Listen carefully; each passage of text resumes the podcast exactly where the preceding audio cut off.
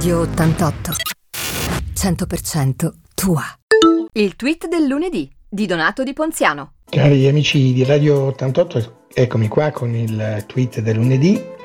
Abbiamo provato un immenso dolore per ciò che l'Emilia Romagna ha vissuto e sta ancora vivendo. Si sa, i terremoti e le alluvioni non dipendono da noi, ma l'incapacità di mettere in sicurezza il territorio a fronte di un clima che ormai è cambiato, di questo ci dobbiamo convincere, che produce allo stesso tempo siccità da una parte ed inondazioni dall'altra e il dissesto idrogeologico che ne consegue, tutto questo invece è responsabilità nostra, o meglio, di chi ha il compito istituzionale di occuparsene.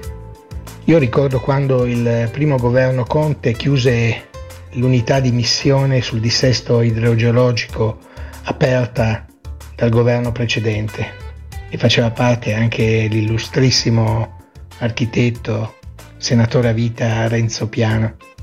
Erano stati chiamati a farne parte fior fiori di esperti, doveva essere l'inizio di un percorso virtuoso alla ricerca di una soluzione al problema. Da noi dal dopoguerra spendiamo circa 5 miliardi di euro all'anno solo per risarcire e riparare i danni dei disastri naturali, le alluvioni, le frane, i terremoti, gli incendi. Il dissesto idrogeologico interessa oltre 6.000 comuni che rischiano di smottare o finire sott'acqua. Oggi ai microfoni dei giornalisti che li aspettano davanti a Montecitorio e Palazzo Madama con il dovuto tono solenne, i nostri politici dichiarano preoccupazione, dolore, vicinanza ed impegno futuro, un atteggiamento che serve soprattutto a far passare la piena. In questo caso l'esempio è più che mai incalzante. Serve per far vedere al popolo che esiste preoccupazione. Poi la maggior parte di loro ritornano ad occuparsi di ciò che porta voti, potere e magari anche qualche nascosto interesse personale con il passo deciso di chi la sa lunga, magari ostentando impropriamente la divisa della protezione civile o dei, o dei vigili del fuoco o di qualche altro corpo dello Stato, si presentano di fronte alle telecamere e scelgono l'atteggiamento più adatto al momento, come scegliere il vestito a seconda della cerimonia. Ciò che è accaduto in Emilia-Romagna è stato semplicemente drammaticamente un disastro, un film impressionante già visto, stesse scene e chi doveva decidere per, per evitarlo eh, ha fatto di nuovo finta di niente.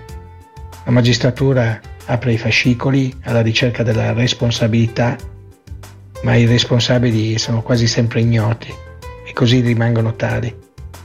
Anche questa è una routine consolidata che più spesso non trova chi sono i colpevoli, i veri colpevoli.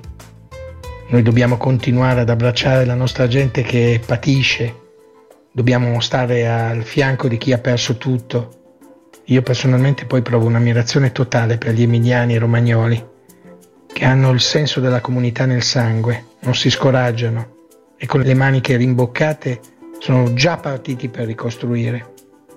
Poi un altro pensiero di vicinanza dobbiamo riservarlo a quei sindaci che rischiando costantemente l'avviso di garanzia e l'accusa di abuso d'ufficio per prevenire il più possibile i disastri cercano di farsi largo nel ginepraio della burocrazia che è sempre stata alimentata da, dagli stolti. E quindi anche il nostro sindaco Alberto Bianchedi ci sta di porre rispettosamente la, la domanda che sull'ovvia onda emotiva dei disastri che ci sono stati nel nostro paese recentemente e ricordando poi invece la nostra alluvione sanremese del 98 e del 2000 ci si chiede e ci si deve chiedere quale sia oggi lo stato di manutenzione, di pulizia e quindi di sicurezza dei torrenti San Romolo e quello più piccolo San Francesco che passano sotto una parte delle nostre strade, delle nostre case. Poi ci si deve domandare quale sia lo stato conteni- di contenimento della collina sopra via Dante Alighieri, quella che a metà degli anni 90 qualcuno si ritrovò praticamente dentro casa. Basteranno i blocchi di cemento piazzati per fermare le frane in caso di forti precipitazioni? Chissà, ma è una domanda che ci dobbiamo porre ed è una domanda che dobbiamo porre a tutti coloro che hanno la responsabilità di salvaguardare il nostro territorio, le nostre vite.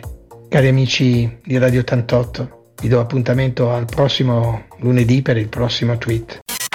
Radio 88. 100% tua.